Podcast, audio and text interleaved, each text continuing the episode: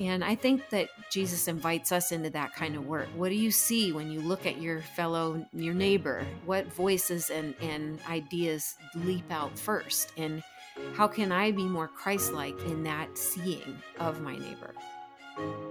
Welcome to the Jesus Storybook Bible Podcast, a place where we remind you that grace can rewrite any story, that hope shines a light through our darkest moments, and that God's love changes lives.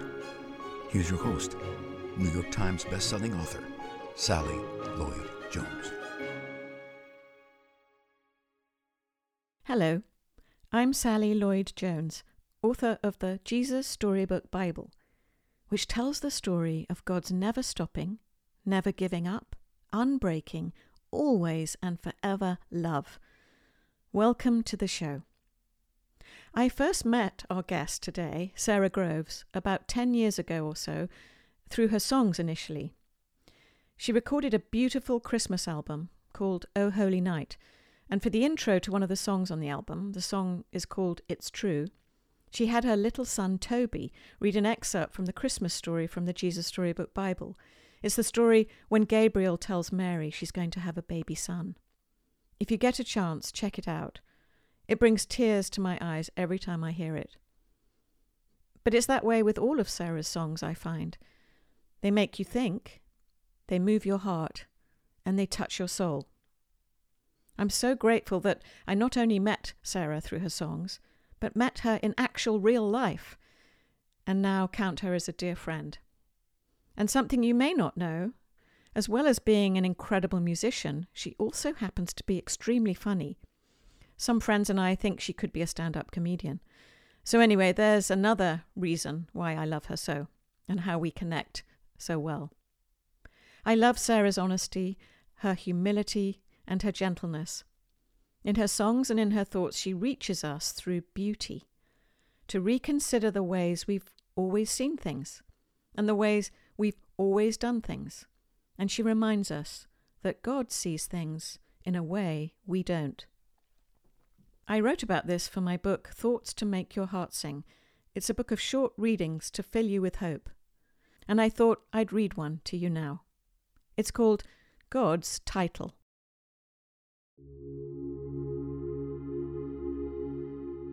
When someone important is being introduced, the announcer usually says, Mr. So and so, founder of the Extra Important Company. Or Miss Something Else, Nobel Prize winning inventor of this very brilliant thing. Do you know how God likes to be introduced? His name is the Lord, Father to the fatherless, Defender of widows. Psalm 68. Our Almighty God, who sifted stars through his fingers, stands not with kings and princes, but with the weak the powerless, the poor, because the people no one else thinks are important have a special place in God's heart. He hears their cries, He fights for them and defends them. And one night, long ago in Bethlehem, He stepped out of heaven and became one of them. When God comes to live with us, He comes as a poor, homeless child born to refugee parents. This is radical humility. This is not what we think of as power, but it's what God says power is. What might that mean for how we treat one another? What might that mean for the way we look at our own stories? Sara is a gentle, humble guide, and I know you'll be blessed as you listen to her today. So, Without further ado, please welcome my friend and now yours, Sara Groves.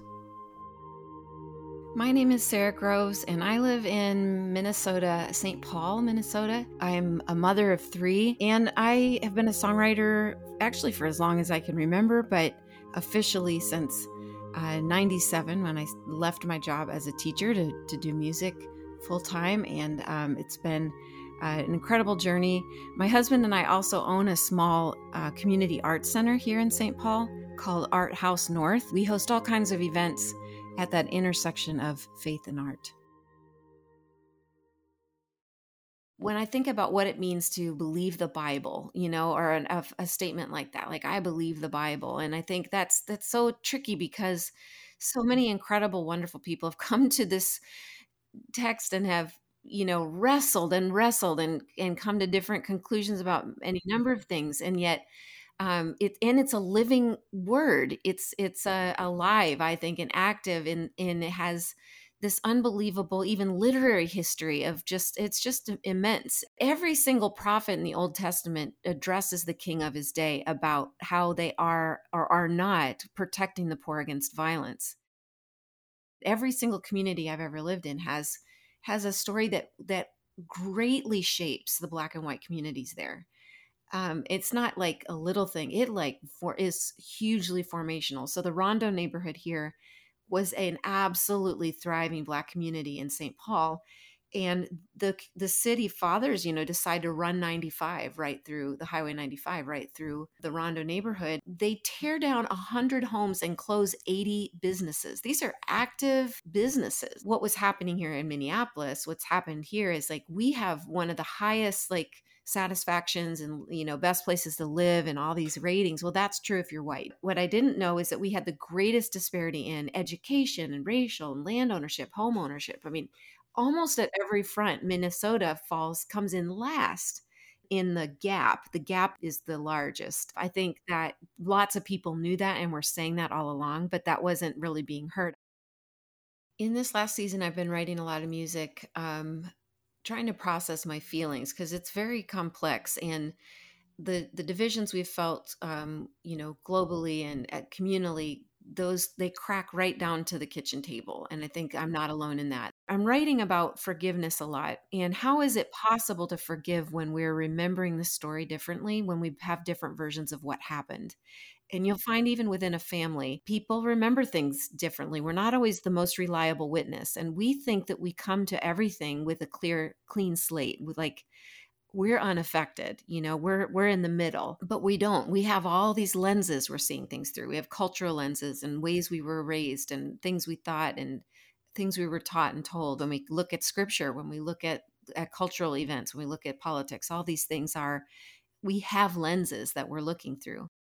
The first song on the record is called The Soul of Things. I think it's hard for us to recognize those lenses that we're looking through and to always honor and see, oh, this thing has been moving me across the stage and around in the world. And I didn't recognize that that was a, this is a presupposition that I live with. This is a narrative that, that is shaping me. And I think Jesus invites us into seeing into the soul of things.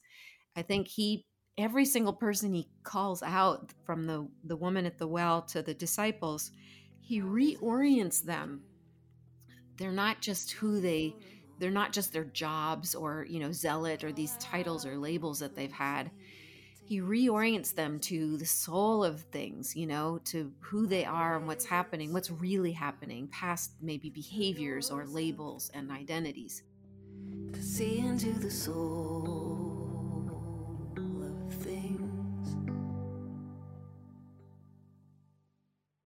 I love the Jesus Storybook Bible. It was given to me by uh, by my aunt, and every story whispers his name. Uh, Sally brought that out in such an incredibly synergistic way of here's the thread, here's the thread all the way through. And um, my I had a family member that was in seminary at the time, and I sent her the book, and she called me crying and said, "This is the best theology book I've ever read."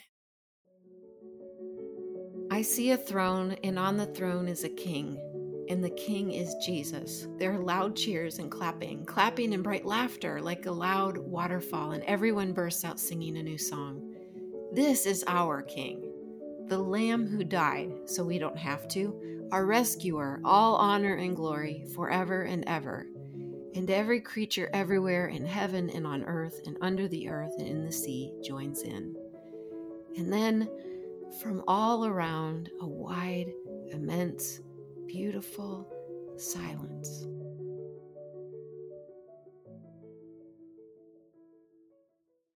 What I find in, in the life of Jesus that is so absolutely compelling is that every single person it, that's ever lived has said, if I were God, if I could put this straight, you know, if I could do this, and then th- the only one who could come and like land on the earth like Thor with his hammer and just like bring and actually do the thing uh, is does something so other, so completely mind blowing, such a reversal, and and he lays down his power. He makes a mockery of that kind of thing, and I think we tend to move through the world with a license. Maybe my license is to endorse or to uh, do these things that I think I see Jesus coming and saying, I'm going to take that license and rip it up. And here's your license to radically love people um, and to lay down that power that you think you have to lord over people. And I'm going to, I'm going to invite you into this self giving, other kind of way of being in the world. And um, yeah, I mean, it, it's an incredible, beautiful thing that we talk about, but actually living into that, I think I will, it will take a lifetime for me to pursue that. And it's, it will be worthwhile. You can get the Jesus Storybook Bible wherever books are sold. To find out more about the book and all of Sally's other books, please visit Sally at sallylloyd-jones.com and follow her on Instagram at Sally Lloyd Jones and at Jesus underscore storybook underscore Bible. Before we go, don't forget, God loves you with a never stopping, never giving up, unbreaking, always and forever love.